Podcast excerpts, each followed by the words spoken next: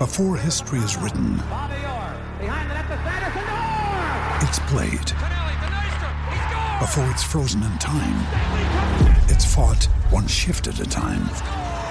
Before it's etched in silver, it's carved in ice. What happens next will last forever. The Stanley Cup Final on ABC and ESPN Plus begins Saturday. This is ACAST Recommends. Every week, we pick one of our favourite shows. And this is one we think you're going to love. Hello, I'm Geoff Lloyd, and I recently had a baby with Ed Miliband. A baby podcast, that is. It's a spin off of our show, Reasons to Be Cheerful. It's called Cheerful Book Club, and it's conversations with some of the best writers working in the world today. You'll really enjoy our chats with people like US broadcasting legend Rachel Maddow, literary giant Ian McEwan, and the Big Short and Moneyball author Michael Lewis. Feed your brain with ideas from the Cheerful Book Club. You'll find us on the excellent ACAST app or wherever else you get your podcasts. ACAST is home to the biggest podcasts from Ireland and around the world. Subscribe to this show and hundreds more now via ACAST or wherever you get your podcasts.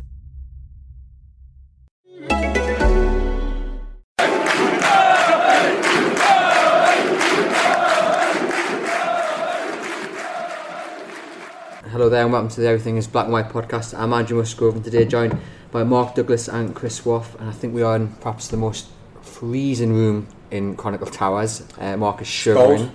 It's either the cold or it's the uh, result that happened over the weekends. It wasn't Chill, the winds uh, blowing through St James's Park at the moment. Yeah, painting the absolute positive picture there. Um, yeah, it wasn't the best result. There was signs of positivity maybe going forward, but Yeah. overall another bad day for Newcastle. Um, despite the celebrations, which looked Mm. fantastic before and the, the flag displays, but Newcastle in a bit of a rut mark. yeah, and I think what what like when now the dust settled and maybe some of the kind of immediate debates are, have, have finished. One of the um, most disappointing aspects of Saturday was Newcastle have lost the ability to dig it out, which they had last season. They did a lot of that in the back end of from January to the end of the season. But um, they were what, 50, when Gayle scored about 79 minutes was it or 70? It was around the 75 71st, I think. 71st minute, so you had 19 minutes there um, for Newcastle to either go on and win the game or to get a draw. And you know, with four minutes to go, what were they thinking, and what what collectively had happened to Newcastle United for them to be caught completely out as they were for that third goal? Um, Yeah, I don't know if it was by amazing. accident or design, but they were just so open. But actually, the so whole game open, was. Yeah. And, and and you know, look, yeah, okay, you go you go looking for a win against Leicester if you've won two out of the last five or something. You're, you're safely mid-table. Then understand you go for the win. But Rafa's always been quite pragmatic as Newcastle United manager, and you would think that there would have been an attempt to strengthen the team. To say right, we'll settle for this point, or we'll we'll be a little bit cautious as they were against Liverpool earlier in the season, but they didn't, and and um, they're in real trouble. They're in real real trouble at the moment because I can't see where the next point is coming from from Newcastle United. I'm not particularly optimistic about tomorrow. Um, I'm a little bit of a glass half empty kind of guy sometimes when it, when you get into a run like this because it's difficult to get out of it. They're not going to go to Arsenal and get anything because Arsenal have won 100% of their games at the Emirates. Then it's West Ham who've picked up as well, and then you are looking at kind of it's Brighton, isn't it? Oh no, it's sorry, Manchester, Manchester City. City. I, I- you know, it's a, it's worrying. I understand why people are getting why people are getting worried. You know, th- they have to get something from uh, this game, and they have to get something from West Ham because those are the only two games where I can really see them picking anything up in the next four. Um, the team underneath them started winning as well. I think the one thing you would say about Saturday was, and the one thing you would say about this entire run, it looks extremely bad on paper because it is extremely bad on paper. They aren't a great team, we know that. But you go through all of those results, and they've been in those get all of those games. They've given themselves platforms in all of those games. They are good enough to get into put in to get into uh, play, uh, places where they can get something out of the game. What's really been worrying for the last few weeks has been how unprofessional they've been in a lot of situations. They, you know, there's more you can get out of this team. I don't necessarily, I don't think they're a great, a great group, but you can get more out of this group.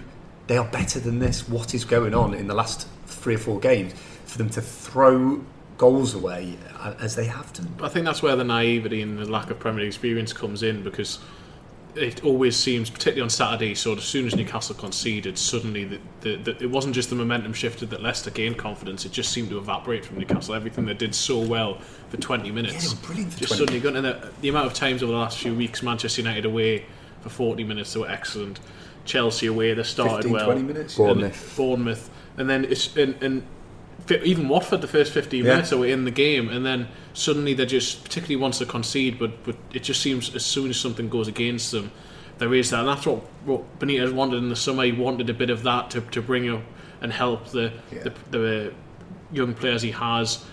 But that is that has been and gone. We're in the current situation we're in, and I think that, that realistically, we can't even look forward to January, and I don't even mean that in positive. sense. I don't even think we can look ahead to January yet because there's six games between now and, and January the hmm. first. I think that's always been forgotten about. People are talking about January rightly. People are talking about Ashley needs to go rightly, but there's six games that Newcastle need to try and get some points from hmm. between now and then. It's almost been forgotten that Yeah. by that stage of the season, Newcastle are going to have played 20 matches. That's more than half of the season gone. They need, to, they need to. Sorry, be 22 by that stage. They need to make sure they collect points between now and then all everyone within the collective unit needs to step up. Rafa, the players, everyone. Hmm. And look, there are mistakes. He's been dealt a bad hand, but they need they need results and they need them now, and they need to, to stop the momentum quickly. Rafa's got to improve. There's no doubt about it. I mean, you know, I've written a long piece today and um, about you know the criticism of Rafa, putting it in some kind of context and explaining why. You know, to, for anybody, I don't think anybody's saying for him to go, but but explaining his importance in the context of Newcastle. But there's no doubt in the last six weeks, the manager hasn't had his best six weeks. There's, I, I, you know, I, I'm a huge admirer of a lot of the work the meticulous work that he does, but there's there's been a lot of things that you could pull up in the last few weeks, and you know the substitutions on Saturday didn't affect the game, you know, in the way that they did. I think one of the surprising things has been that after West Brom, Shelvey came on, Mitrovic came on, changed the game, did well. Shelvey has not featured from the start since. Now I know that there are problems, you know, that, that Shelvey is not the perfect um, player in terms of sometimes there's some moments of ill discipline. He wasn't playing that well before then. Um, but it does seem strange. There's some strange decisions in there. Like certain players are almost bulletproof, whereas others, you know, others he, he can feels like he will take them out because they're not as tactically, you know, in his mindset as possible. But then some of those players are making the mistakes. Matt Ritchie is one of his favourites, but he's made a lot of mistakes in the last few weeks. Look, I think he's a good player, and I think you've got to keep stick with him. But he's made a lot of mistakes. But he's stayed in the team. You know, Shelvey has made a few mistakes. He's out of the team. Lejeune you know, Clark came out of the team straight away when he made he had a bad game against Liverpool. Lejeune's had three bad games now, I'd say in a row. Looked, I think it looks like he's catching up with him a little bit. Um, good player in a good team, you know, uh, maybe needs Lascelles there, but um, you know, he, he's. I, I understand there's nothing you, you can't. You can't really drop Lejeune if, if you know they haven't got a lot of options, but they've got Chancellor and Bemba, who gets punished every time he makes a mistake. Lejeune makes a mistake, and he's not, he's not got. And that's the kind of thing I think that then undermines the kind of collective idea that, that Rafa had done really well last season, which was that everybody has to fight for every every week to play. It was always going to be a testing year this year. Um, you have to kind of get your head down and just think everybody makes mistakes when you haven't got the level that's good enough because you, you're kind of searching for a, a solution and then you make a mistake because you're searching for a solution that, that, that's not there. Um, and in some ways, Newcastle have improved a lot since Rafa changed everything because they look a lot more dangerous. They look like they're going to score goals now. But that's been forgotten because they- they're lose, losing so many goals. But they do look a lot more dangerous. You know, they, they've scored now the second most highest number in the bottom half of the division, below Stoke, with a strike force that isn't good enough. So they are kind of looking a lot more effective in that way. But they're conceding so many goals and so many soft goals Yeah. that they're, they're not giving themselves a chance. They only conceded 11 in the first.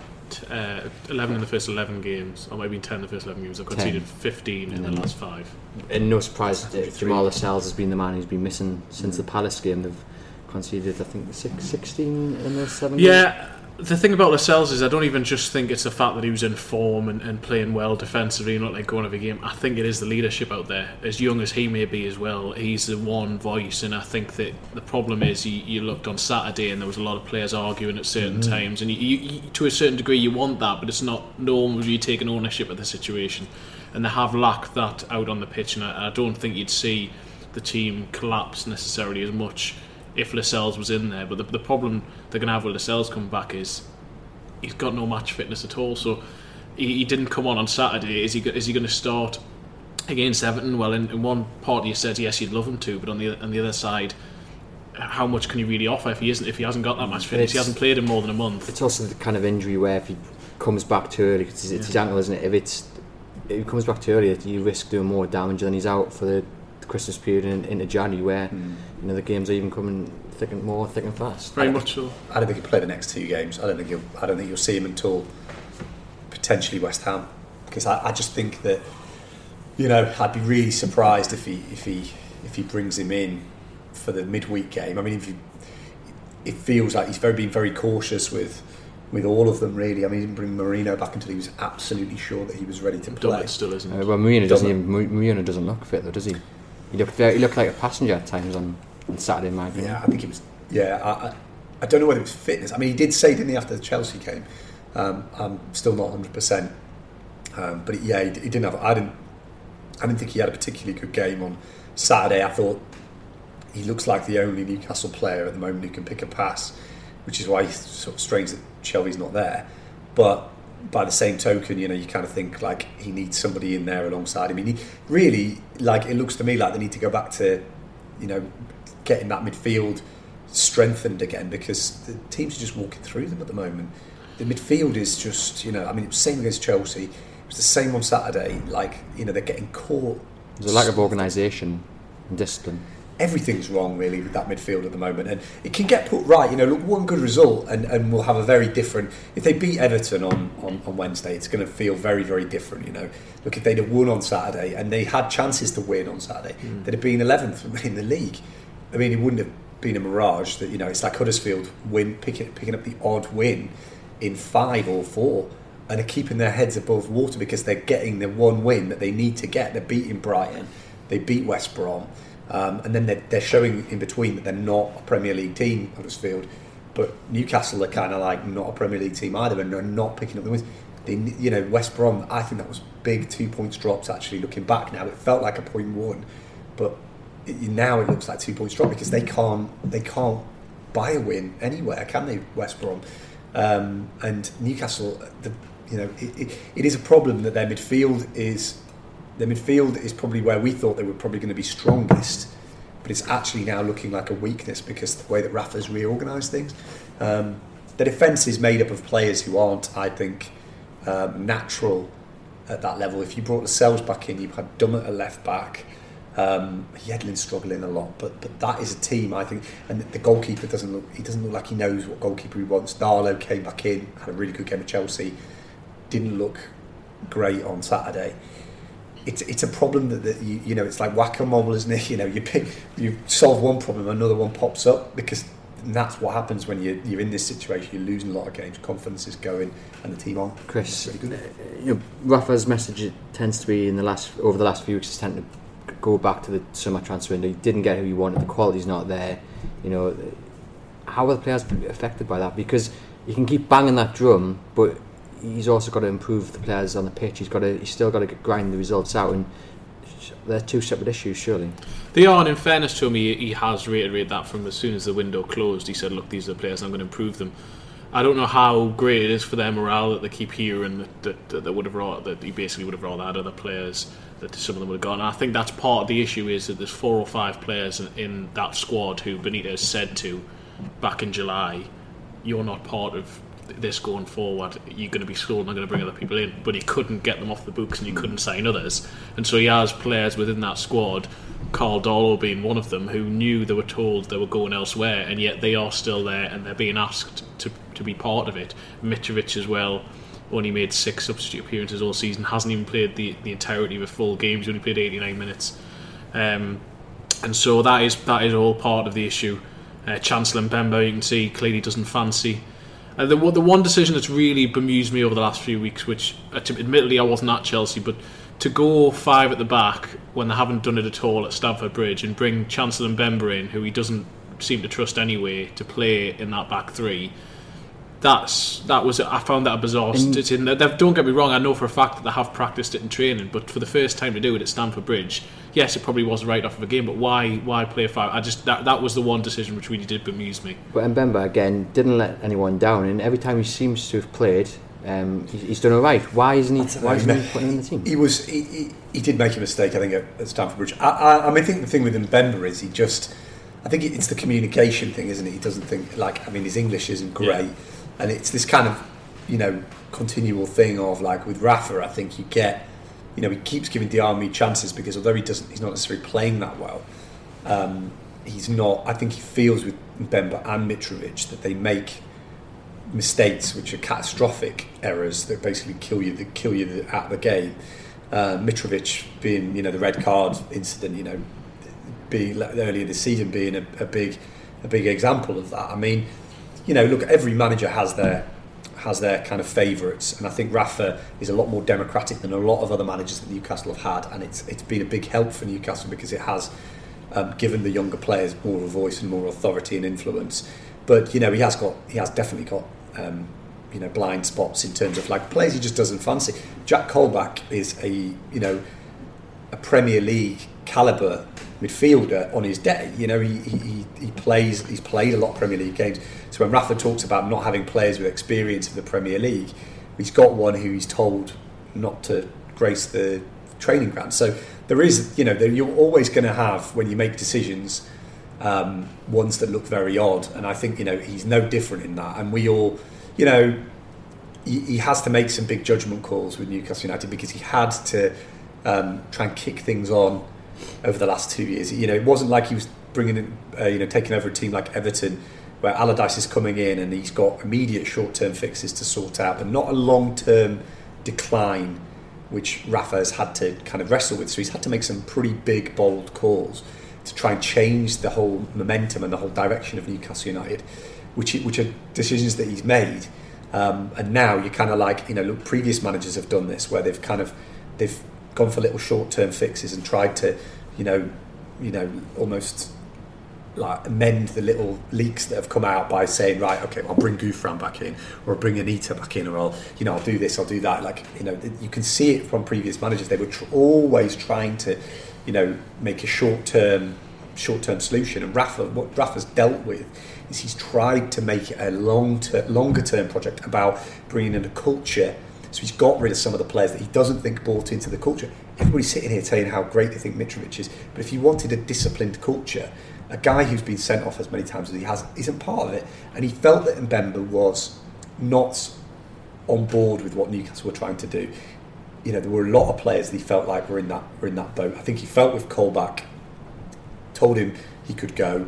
That he didn't feel Colback was showing the interest in, in going, and he was like, "Look, you can't have players like that. If I tell them they've got to do something, they have to respect me as a manager." And he had enough authority at the start of the season to do that. The problem comes when you start to lose games because then every, certainty just evaporates, doesn't it? Like we, you know, if you keep making bad bad calls and the team keep losing, you, everybody, you know, that is the nature of football management. You know, he suddenly looks like a very vulnerable coach as opposed to a in Rafa we trust coach. Um, but you have to consider like that this is a guy who's, you know, made a lot of these calls over the years, and you know his record. And I know people hate hearing this who don't rate Rafa. Um, they hate hearing about his experience and record, but it, it that's it is a consideration. It's a big consideration, um, and you know, like I, I understand when people, people, you know, like like you said, Andrew, there, the two things are different, and they are, and he needs to start, and he needs to get, he needs to get some results, and he needs to start, he needs to come up with a formula that works, but you know, the, the problem comes when if he just shuts up and just accepts it. That's what McClaren did. That's what Pardew did. That's what Carver did. And that's why Newcastle are in the mess they're in. Because you had successive managers who were complicit with what the ownership was doing, didn't raise it, didn't kick up a fuss, didn't remind supporters of it. They took the flak, walked off with their payoffs.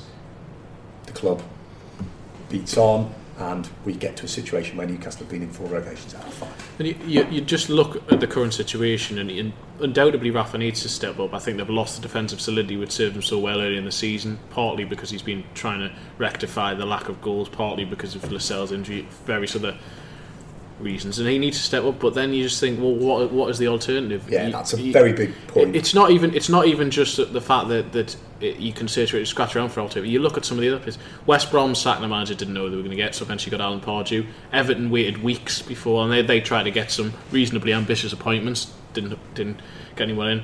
You, you look at some of the other clubs who who sacked manager. West Ham bringing David Moyes. Uh, you've had you've had other situations where you've been waiting several weeks. It's not it's not like there's there's a whole queue of managers you definitely want, and certainly not ones long term. Yeah, oh, Tony Pulis is available. Well, great. Oh yeah, he might come in. But what, what I mean, then we're going to be in the same. Even if this, even if Newcastle stay up, they're going to be in the same situation next summer. They're going to think, well, we've just got rid of a world class manager. Yes, undoubtedly, Rafa shouldn't be beyond criticism, and there are certainly mistakes he's made. We've all highlighted them here, but you have to. It has to be contextualised and has to be within. Look at the bigger picture here. One positive, Dwight Gayle. He looked very good on Saturdays in amongst the goals. Um, but you're a big fan of Joselu. You think him and Gayle are working quite well. oh my He, god, he he's has to get out, grenade didn't he? there. I think I that's I think that's that's a good stretching things slightly. Am I a big fan? I think that the two I- I'd I'd call it a double positive. I saw on, on Saturday that the four four two formation has been has featured four times and it's brought four defeats. So in that sense, it hasn't been great. But in terms of the understanding between the two of them, I think that is improving game on game. I'd say the two players who were positive, other than Jacob Murphy, there were flashes again. I'd say Gayle was undoubtedly Newcastle's man of the match. He looked dangerous, he looked hungry, he looked back to that sharp best. But I think part of the reason for that is Joselu and the understanding he brings. Um, look, he's ungainly, he's never going to be prolific.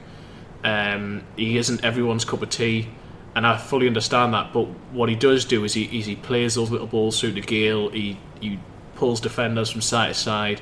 I don't think Dwight Gayle is suited to playing up front by himself, particularly at home games in the Premier League. I don't think he gets the opportunities in the space and defenders make mistakes like they do in the Championship. I think he needs someone up there alongside him, and I think Joselu can be that man. And also, once they do find a solution to, to this whole 4-4-2, I think it can almost become a 4-2-3-1 because I think Joselu can come a little bit deeper and he, he almost does defensively and become an extra midfielder. And I think going forward that is one positive because at least Newcastle now are looking like they can score goals. Gayle looks like he can score at this level. Some people mark asking why not Mitrovic instead of Joselu because we've seen last season Norwich game Mitrovic came on arguably changed the game he set up Gayle for the I think for the, the winner the equaliser you know they've shown in glimpses that they can work together so is it Rafa doesn't trust him that's the end of it bottom line or is it because you know Joshua is just better suited Well, I think he thinks Joselu's better better suited. Um, you know, there, there was there's two partnerships actually that Newcastle have used before that actually sort of did bring a few goals at the Premier League level. Um, Chris just mentioned one there, but there was also Perez and Mitrovic who played together under McClaren, and Mitrovic obviously scored nine goals that that season, um, and you know looked I thought looked that that season like he you know there was the makings of a player there. It's obviously not worked out for him since, partly because I think the manager does just doesn't fancy him. Um, I just feel like the Mitrovic debate is kind of like it's been killed dead by Rafa, basically because he just do- he's not, not going to play him, is he? I mean, he brought him on for like how many minutes on Three. three minutes on Saturday. You know, it's it's difficult. I don't. I, for me personally, and this is again, you know, with the with the everything we've said about the manager, I don't understand it. I don't understand why. You know, there's been times when the game's been running away from Newcastle, or they've needed something attacking wise. Bournemouth was a great example. Why not bring him on? You know, and I understand that Rafa would say, "Oh, well, we'd lose the game." Well, you lost the game anyway, so it's not like it was a. Um, it's, I, I, just think he, they're not easy. Okay, I understand he doesn't want to start it. That's fine, but he can be an impact we substitute. saw against West Brom he came on and pulled the defence Yeah. did more than he did more than Joselu did in that game Yeah, yeah. I, he- I mean, I was at the West Brom game, and, and, and he did make a bit of an impact, but I think it's been overplayed as to how much of an impact he made. But he was not getting the opportunity He was to make all the right, impact. he, but he, he's not like he didn't. He didn't have a shot. I don't think. It's not like he looked like Yeah. he was going to score. Whereas at Watford, where he did miss two chances in the box. I I think we're only micro-analysing his performance because we're kind of like looking for a reason why Rafa doesn't want to play him. Because I don't think we maybe micro-analysed the performance of somebody else when they come on. You know, because I think it's I think. I think basically Rafa like has created a situation now where it's impossible for Mitrovic because Yeah, it is. the- the- there's now such a lightning conductor that his the people who are like look well I can see where Rafa's coming from are like highlight his flaws and he, he's got a few flaws you know he has got a few, few flaws but he can't he, he can't win can he it's just he has to go in January he has to go in January if the manager stays anyway um, say if the manager leaves in, on December the 29th or whatever then obviously you know you, you keep him and say I'm sure a new manager would, would fancy a go um, ah, it's just it, it- it's weird isn't it like there's always these debates at, at football clubs, and, and the Mitrovic one is just it's it's baffled me because I, I don't understand. I don't. I know Rafa's explained it to us time and time again about what about what it is, and it's about the discipline and working hard. And he thinks sometimes Mitrovic loses sight of it. He's got a lot of red cards and all that, but you know he's an international striker, and Newcastle haven't got many of them. Um, so I don't understand it personally, but I, mean- understand why Rafa's not doing it. But I don't. I would do the same. I don't think any of us do, but at the same, and I understand why it keeps coming up. A, a player always looks better the, the less they play, the more they're on the, the sidelines. It tends to be a player with long-term injury, might not have been fancied before. How many people criticised Paul Dummett last season, but suddenly he's going to be one of the big saviours and he comes back. I think Dummett did a good job last season. I think he will make an, an impact, but there's been a lot of people who've criticised him. Mitrovic, it's similar, but you just have to look at the, at the amount that he's played to see that it, it just isn't going to work for whatever reason. And I think that it, it almost takes up too much time of every. It, it, it, it, it's a distracting factor in itself, partly created by Rafa. For, mm. if you're not going to play him, don't even put him on the bench because. He's, he's, there's only two players who, who, who featured this season in the Premier League who've played fewer minutes, and one of them's Rolando Aarons. The other one is Paul Dummett, who would have played a lot more if he had. He's only played 89 minutes if you're not going to play him, don't put him on the bench. Don't bring him on for the for the three minutes when you could see he brought him on as a token gesture because he knew at that point the game was basically gone. I just I, that that's the one thing I don't understand about it. If he doesn't fancy him, don't even have him on Was the it a bench. message? Do you think? a message to him. I'd, I mean, I, I don't really know because he, he, he keep we keep hearing that he doesn't want to alienate him because he might need him because say if Joselu got injured tomorrow and then Gayle on Saturday, Mitrovic is going to have to play. But I mean, Mark and me were, talk, were chatting about this earlier. and I have to agree with what Mark was saying that if he brings him in now, well, why is it going to be any different? He's, he's, he clearly knows he's not fancied. Why, why would it be any different if he says, mm. "Look, I'm probably going to sell you in January"? Because his agent's already been doing all the, the rounds trying to trying to put him out mm. there. He's been linked to, to various different clubs. There's certainly interest from abroad. He was linked to West Ham this week. So It was. I think it was the claim in the Daily Mail was that he'd been offered to West Ham. Now, Yeah. I don't think Newcastle are offering him around to West to, to a direct relegation rival, but clearly his agent is, is hitting the phones as he has been for the last twelve months, hitting the phones trying to find out where there is interest in, in Mitrovic. The problem is Mitrovic is on a massive contract at Newcastle United.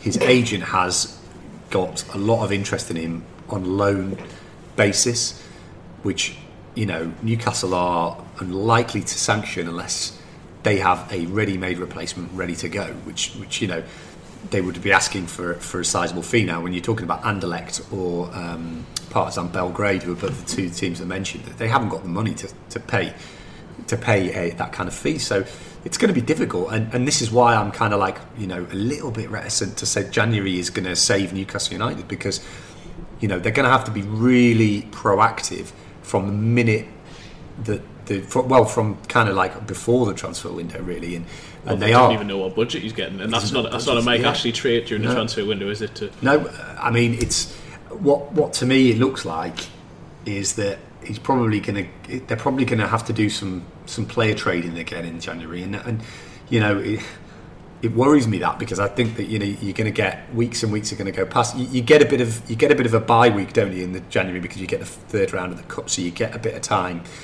They'll play a weekend team in that in that Luton game, and then they'll come into the next game. So they've got about ten days, isn't it? And they Uh, really yeah. need they really need two or three players in by then. I think it might be Swansea at home. I think. Swansea at home, well, that's that's absolutely huge. And but we saw last time that you know it was Newcastle had a lot of money last time, but they couldn't get the player. The, the three they needed three, they got two, and they, if they'd had a striker, I think they probably would have stayed up. Um, but they spent what was it twelve on Shelvey, about ten on Townsend, 12 on Townsend. as well. twenty-two million, and then they The Saivet as well. Saivet, which was about six million. Yeah. Just smile on your face when you mention Saivet. Uh, almost thirty million, and then they got Doumbia at the end as well. But they were willing to put in money to get Berahino, so it could have been up to like forty million they would have spent in January.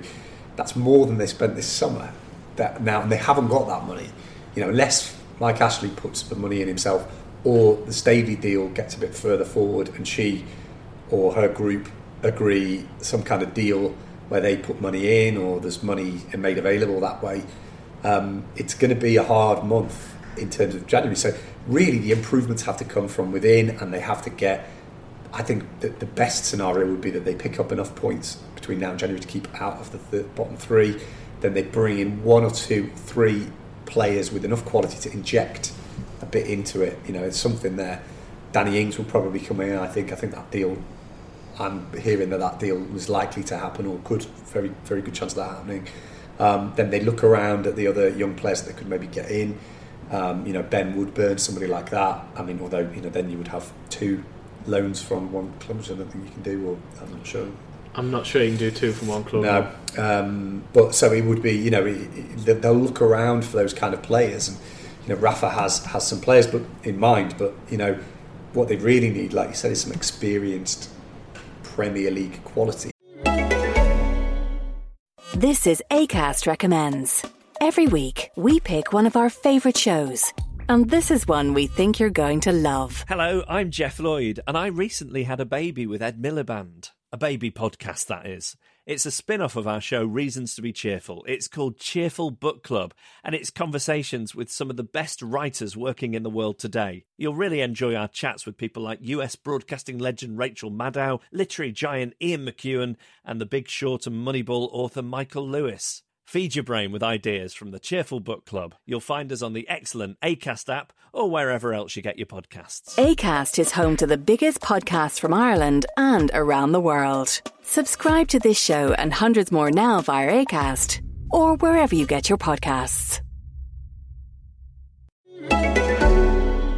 Now that is going to be hard to come by. So, you know, look, it, it really is going to be like, y- you know, it's going to be hard for the next few weeks. But then, if they can get something tomorrow, it changes the whole picture, and it becomes a lot, a lot of a different, a different situation. We'll get into the Everton game in just a bit, but lots of questions on social media. You could even call them concerns, worries from fans with the takeover that it's dragging on. Will Mike Ashley back Rafa Benitez? I think we've all written pieces in the last week saying you can't really afford not to.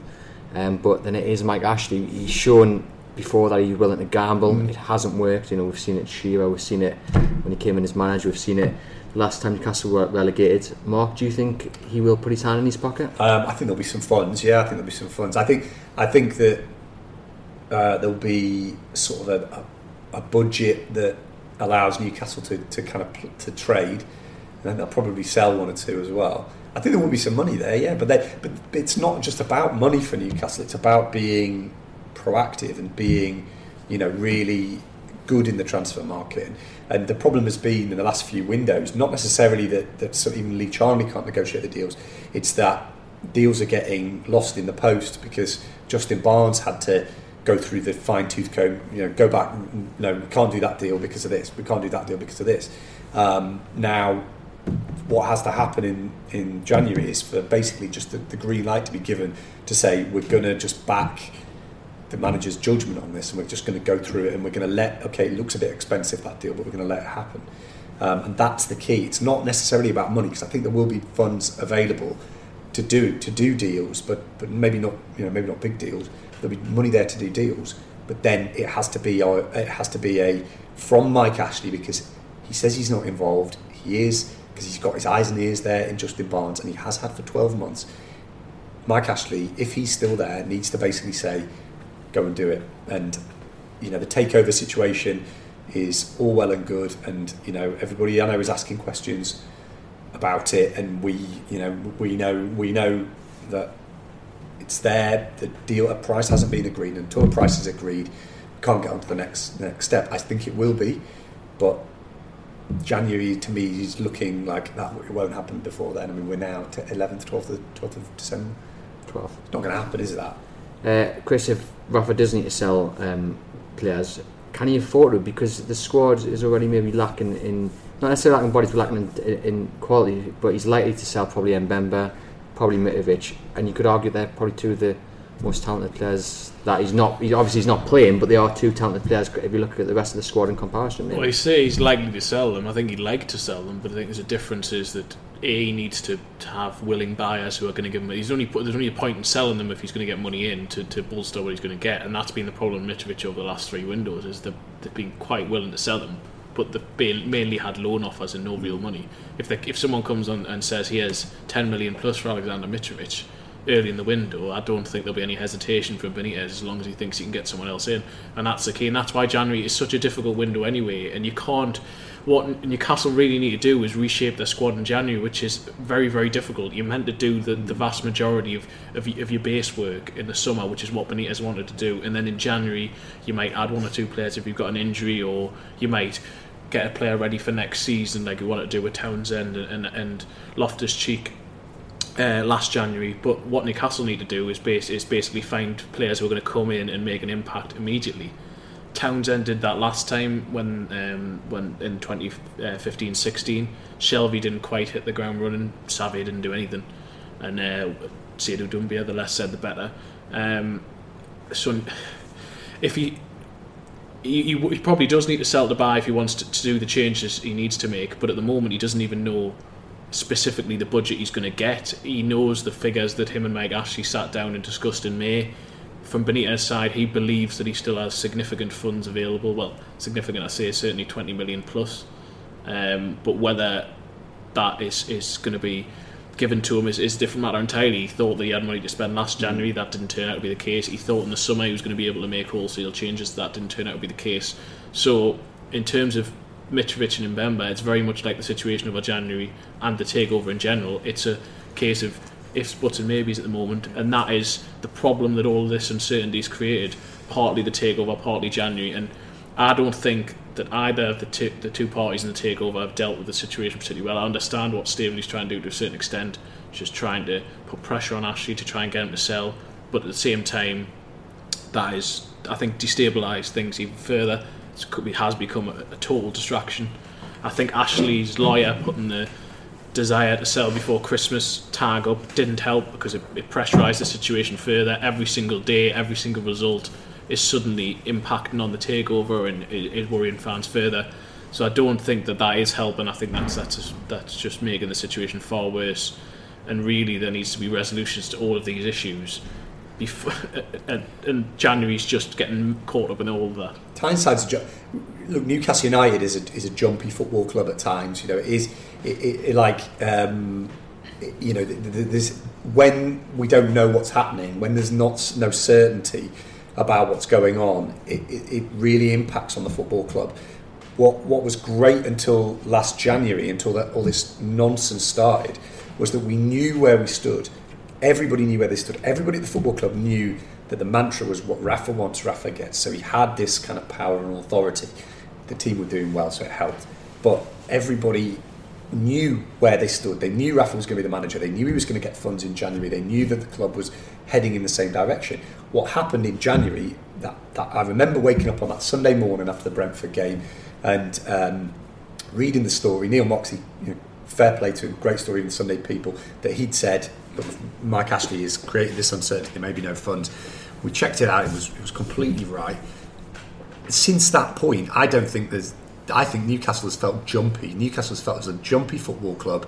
Um, fans are jumpy about it. The players are jumpy. The manager is jumpy, and, and it's just like and it, and there was no need for it. There was no need for it from the start. The issues that, that were being raised in January were pointless, ridiculous issues that didn't that didn't need to be done to destabilise everything at football club. And, and it, that's where we are at the moment. Is a very very jumpy football club. And this takeover I said it's been like a permanent transfer window. I hate the transfer windows at Newcastle where, you know, frustration builds, but it's been like a permanent transfer window. Every morning, every night you go to bed thinking, is there going to be some ridiculous, is something daft going to happen?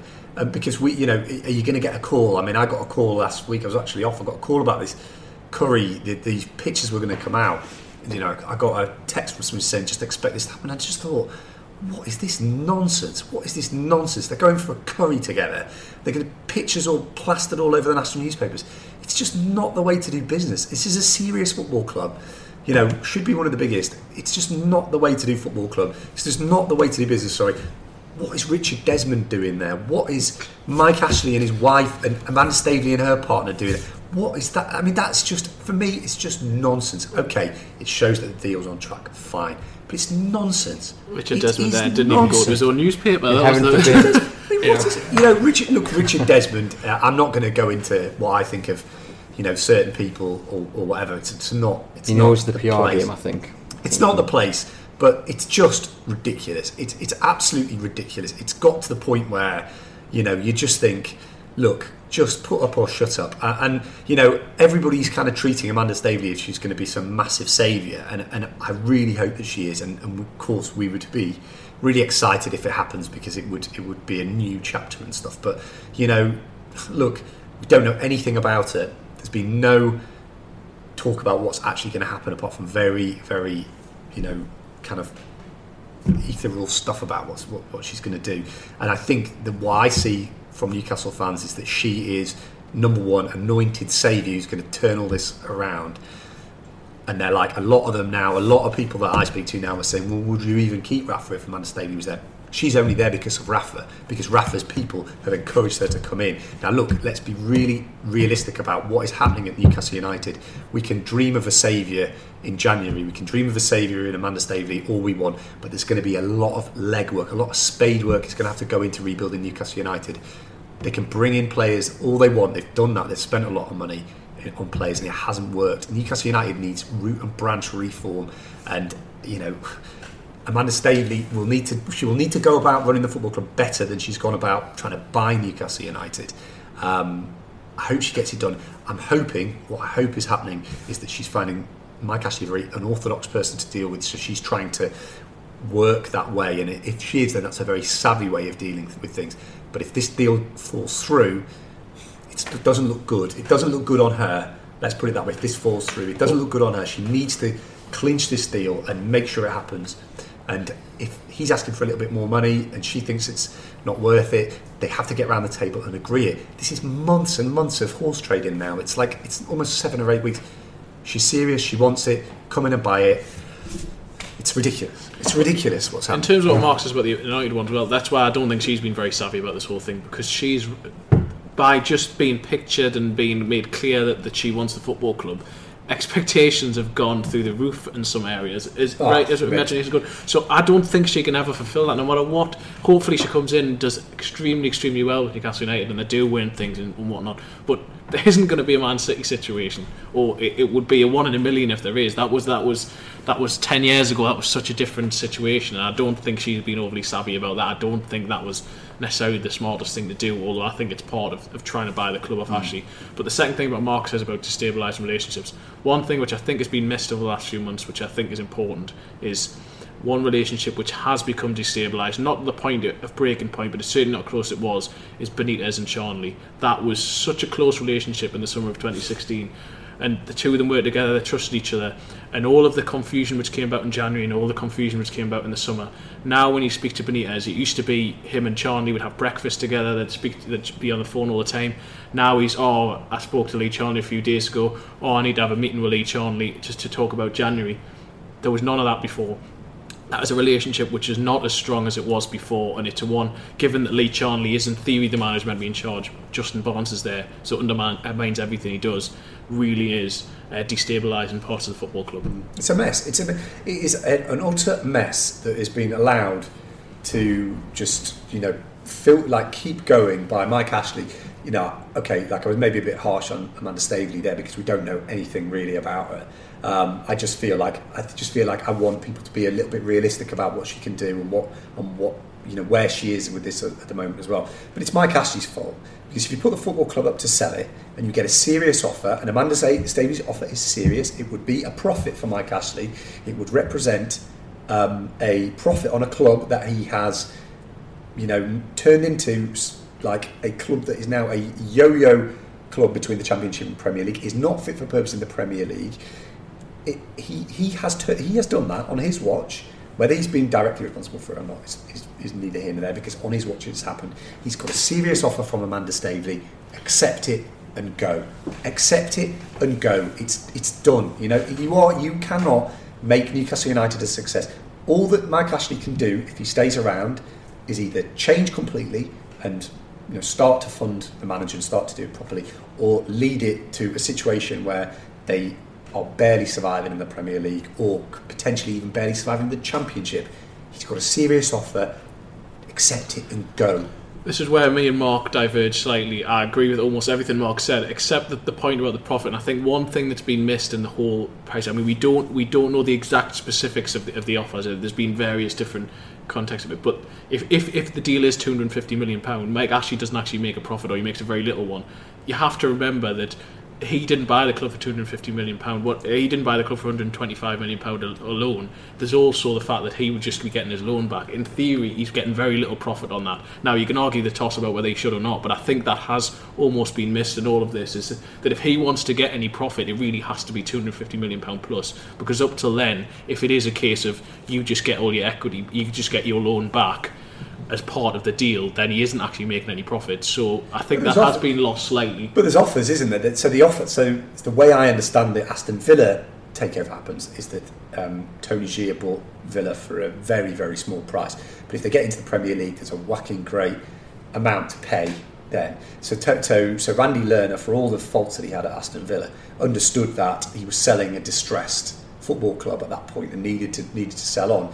Now Mike Ashley at the start of the summer was trying to sell at a very high price because he believed that it was a very a very high point. It was a mirage. The club was not because he wasn't going to spend anything. He would have sold it then at like say 350 400 million. But then the people who would come in would have opened it up and gone, oh my god, there's so much investment that needs to be done. Now, what's happened with Amanda Staveley? The reason she's rate, valued it at that that price, which is where she's been very savvy, is she said, look, okay, I understand that you know you want to take make some profit, but we've got to invest in that. We've got to invest in this. We've got to invest in the team. We've got to invest in something else. It wouldn't surprise me. I'm not saying this is definitely the case. I'm not got any, but it wouldn't surprise me if she had taken some advice from somebody at the football club, maybe a Rafa, maybe someone close to Rafa, to say right how much needs to be done to this football club to make it into a Premier League, a, a, grow, a going Premier League concern. She's probably worked out that there's another maybe 200 million that needs to be spent on players facilities, all of those kind of things to, to get the club to where it needs to be. That is that is where Mike Ashley has basically like neglected the football club because there hasn't been any of that investment in infrastructure which needed to happen really for it to grow, um, and that's why he's not going to be able to take a profit now. What's his end game if he doesn't sell for the price that he's got? The end game, what is it that he thinks that the club's suddenly going to turn around. The next TV deal is going to be huge, and he's going to, and the club's going to be worth all this money. No, because that's the mistake they made last time. Every other club in the Premier League gets the TV money as well, so it doesn't give Newcastle an advantage. It gives them a, an advantage over the Championship, which is why they've been able to kind of bounce back up every time. But it doesn't give them an advantage over the Premier League. They need to invest in good football people with the knowledge, you know, good a good scouting system, a good academy you know better training facilities to to really impress players. You know, it used to be that Yohan Cabaye would come in and they'd be like, "Wow, you know, Newcastle's a huge club." Now you've got Leicester City, who looked a very good team on Saturday, who've got good training facilities. You know, okay, the stadium's not as big, but they've played Champions League football more recently than Newcastle. They've won the league recently. You know, they've got a very good infrastructure now that has moved beyond Newcastle's in. Was it significant that nobody from Ashley's party was at the ground on Saturday, considering the celebrations? I mean, big day, massive day. Was it significant? I think it showed that they're not as interested in the football club. Or, well, I think I think Keith Bishop was ill, wasn't he? I think that was the that was what had happened. Um, very uncertain, isn't it, at the moment? And I, think that like you know, everybody around it is feeling the strain. I think probably Ashley is feeling the strain as well in terms of like, I think he's probably just fed up with it. Uh, Amanda Staveley just wants the deal done. Rafa just wants the deal done. Fans want the deal done. And I think it's probably just at the moment, you know, the, the games aren't much fun anyway, are they? Um, so uh, probably not, probably didn't mean the deal's imminent, but I think they would have been there if Ashley was going to be. Um, briefly, Chris, um, lots of pundits over the weekend. Andy Cole, one of the Neville brothers, I think it was Phil, came out and talked about the club, but obviously the big name was Alan Shearer. He tweeted straight after the game, you know, sell before it's too late. And then on match of the day, too, he went into a, a massive rant, which I think pretty much every Newcastle fan will, will agree with what he said.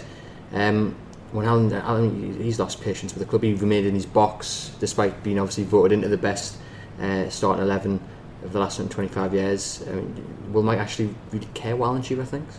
No, I don't think he does. Um, that's part of the issue. I just think that he's so detached from it now, Mike Ashley, he, he doesn't care. There's been criticism for years. I think it just washes over him. He wants to sell mainly just because I think he's got interests elsewhere and he realises that it probably long term will just become a burden on him in terms of financially. But I don't think it. I don't think the criticism matters. I don't think what anyone says is going to change anything that he does.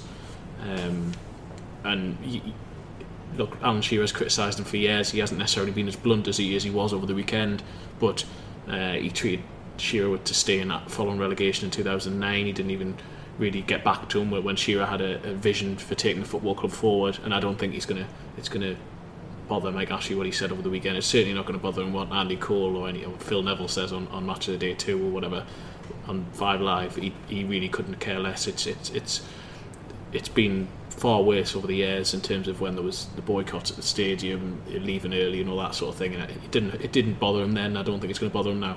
Significant though that the players that did make it on the pitch at half time, I think, was only John Beresford out of the team that were voted in. You know, Shay Given was there, uh, Beardsy was there, was there, but yeah, um, yeah, obviously Beardsy was there. But you know, Beresford was there. Given was in the studio, and uh, the the presenter, I can't mm. remember his name now, the Norwich fan. Uh, Jake. Jake, Jake, Jake Humphreys asked, you know, do you not want to go with down? And he said, no, I'd much rather much rather be in yeah. So maybe it was too cold for him, or maybe that was another message. Do you think to the uh, Well, we were, we were at Shea, weren't we, the other week when he he said that you know it was a bit of a joke really that Alan Shearer's statue's not in the grounds of the stadium, and so I think Shea's very close to Shearer still, and you know I think they've you know it was a real shame, and, and I and I you know I think we have to kind of think it's not just it's not the football club because there's some good people yeah. at the football club. And they worked really hard on that on that oh, um, 125 year celebration, and they, um, you know, and it wasn't. It's not on them that Shay Given and Alan Shearer weren't there. That you know they asked, you know Shearer was asked if to do bits and pieces, and he polite, very politely declined because his issue is not with the people who work for the football, work at the football club. He's a you know really active with a lot of things. He, he gave a, an interview um, for the program because it was a, the Bobby Robson Foundation. So he, you know he is that it wasn't you know he, his problem isn't with the football club. His problem is with Mike Ashley, and it was such a shame. I mean, you know, nobody's even really talked about the fact that Kevin Keegan wasn't there. Now, Kevin Keegan won't, won't, won't have anything to do with Newcastle at the moment. And Kevin Keegan, arguably, is even more important than Shearer as, as a figure at the football club. He's changed he changed the course of it twice. You, you're celebrating 125 years. Kevin Keegan really should be, you know, the man there. Arguably, if it wasn't for Mike Ashley, he might even be in the dugout still because he was you know, he would have got he would have got the longest, and he would have talk about Rafa's honeymoon. Kevin Keegan would have been allowed to do whatever, wouldn't he? And, and you know, it's such a shame because it's not, it's not, you know, not not even necessarily what Mike Ashley's doing anymore. I don't think he has. I don't think he's deliberately trying to. You know, I think before they were flexing their muscles a little bit, and they did make controversial decisions that. Um, that they knew were going to annoy the fans, but felt they were in the best interest of the football club. I think now it's just all become like austerity, everything's run, you know, to, as cheaply as they can to try and get it ready for a sale.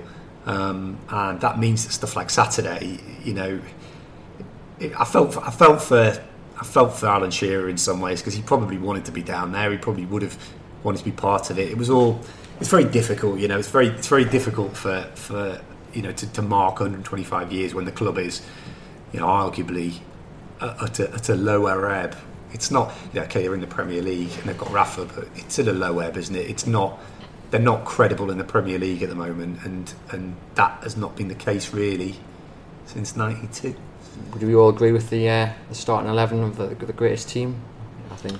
Well, we all put in a different starting eleven, so I suppose I suppose in that sense, no. I mean, it's a, it's a collective. That was the whole point of it. We all we're all going to disagree. We all have different ideas of it. Me personally, I saw a different vision. I think some other people in terms of that. First of all, I try to get different eras in, but also Yeah. I, I saw it as what people had specifically done for Newcastle. Others saw it like Paul Gascoigne was arguably the best midfielder England's ever produced. They wanted him in the team because he came from the region. I fully understand that. So I think the fact that that eight thousand people voted for the team, I think that you, you have to say it is about that. That that is the collective vote. There was some large shares for some of the players. Um, and I think, yeah, in, in that sense, it was it was it was deserved and, and should be celebrated. Yeah. I think it was a shame that there weren't a few more from kind of 50s and 60s, some good, some really good players. And I think, you the know, 2017-18 team. Yeah, well. oh God. Uh, no, I think I think you know, but it was a hey, it was a good team. You know, I kind of had a, I kind of had the debate with Lee about John Beresford. I was like, oh, you know, John Beresford, is, you know, should he have been in there over some of the guys in 50s, 60s? And Lee was like, look, you know, he was special in that team. He was a good good player in that team. So, yeah, look, it's a good team, isn't it? And you enjoyed opening up all them envelopes and Oh, to, tying them up by so- hand. well, that's the point, isn't it? Yeah, there, it was an age. It was a, it, the, through the ages. The reason we did the paper ballot in the newspaper was because we knew that maybe some of the older readers might not might not get on the might not get on the internet. And uh, so I opened, yeah, about 250, I think. It was me and Stu James. So I give him a shout out because he did he did half of them. But One uh, or two great messages as well. Brilliant. through. We had a, we had a few lovely letters actually about what Newcastle meant to people, and um, I put them on the on the Chronicles Twitter feed because it was it was a really nice message, and you know, and we get back to it. We all sit and talk, but the reason it's a bit of a shame what's happening in Newcastle United at the moment is because uh, it means a lot to people, Newcastle United, and I think it's the disrespect of the tradition that that that irks. Look, they Amanda Staveley could come in. Um, Everton are a great example of how you know you can spend a lot of money. It doesn't mean that you're necessarily gonna. Um, it doesn't mean that you're necessarily gonna be successful, does it? But you, you, you can have money, but it doesn't necessarily mean you're going to be successful. But does you just got to do things right. shout out to obviously Lisa's flags and uh, Wor Flags so a brilliant uh, display uh, prior to kick off on Saturday. Um, to the Everton game then, how, how confident are we uh, that Castle can get something out of the game? Confident. Uh, I'll take that as a no. chance. Um, I wouldn't say I'm overly confident, but they have games, six games, as I said, between now and January the first. They've got Everton. Um, Everton looks winnable in theory. West Ham, they need to get something out of. Brighton, they need to get something out of. Stoke. Four of the next six games are against teams you can write off Man City, and you can as well as write off Arsenal. I mean, Man City, I think, already have enough points to have finished eighth last season. That's how far ahead they are of everyone. And Arsenal, I mean, the, the, the record the top six have against most of the clubs, I think. It, look, if they get somebody brilliant, but I think it's almost a write off. So, but four of those next six games, with Everton being at home and then three teams who are in, in around them, they have to, to pick up a significant number of points from them. And so I'm gonna, I'm, I'm not overly positive going into tomorrow. I have to be honest. Because I think Big Sam would love nothing more than to come here, other than getting a point on Saturday. Which apparently he, he came into his press conference afterwards and said that he mastered Liverpool twice. He said that, even though they got hammered for the most of the game. But that, that's by the by. So I think he'll come, and I think he'll try and frustrate Newcastle. I th- I'm, I've said I've predicted one-one draw. I hope that's just me being pessimistic and they can win the game. But yeah, I'll go one-one. However, having watched the derby on, on Sunday, Everton were awful, I thought. Minus that world of a pass from Rooney and then obviously the penalty. But I thought they were awful. lacked creativity. They looked open all the time. I know you're talking they're playing against mo- like some more Salah and co, but Newcastle should be able to give them a good game uh, tomorrow night. Should yeah, they should, and, and you know they're, they're, it's a it's a winnable game in in those terms.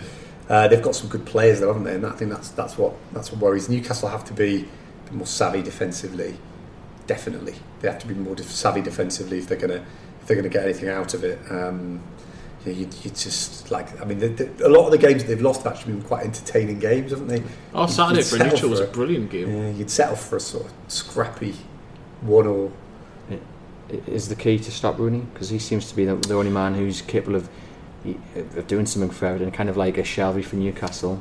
Yes, well, I think the key actually for Newcastle is just to, to make sure that they stay in the game, make sure that they play for a full 90 minutes because what they're doing at the minute is they're too patchy. They're 15 minutes where they look very good and look like they compete against even the best teams in the league, and then for half an hour they look like they could be beaten by anyone. Um, so yes, Rooney will be important, but I just think for Newcastle it's just to, to, to reach a level and, and maintain that level. Um, if they can get a half time with a lead, then I think that that, that that confidence will grow and they'll be able to have half time w- with Rafa. So I think the key is to, is to get in front in the first half and make sure they're there half time ahead. Fantastic. So 1 1, One one. One one. You want, I think you everyone's one gone one-one. I've gone two. I've gone two one. I'm going to go out there. and do a Yeah, let's go comeback one one. two one. Yeah, I'm not overly confident, but let's go one one. Fantastic. And just a couple of questions quickly from um, some fans. Lots about, as you might expect, Shelvey and Mitrovic. Um, one question. I mean, is the trust broken between Shelvey and, and, and Benitez? Do? I don't think it's broken. Uh, we've seen in the past that it's been restored. I just think at the minute, for whatever reason, Shelvey seems to have done something or a, a combination of things which have frustrated Benitez, and Benitez doesn't believe that's going to aid his team.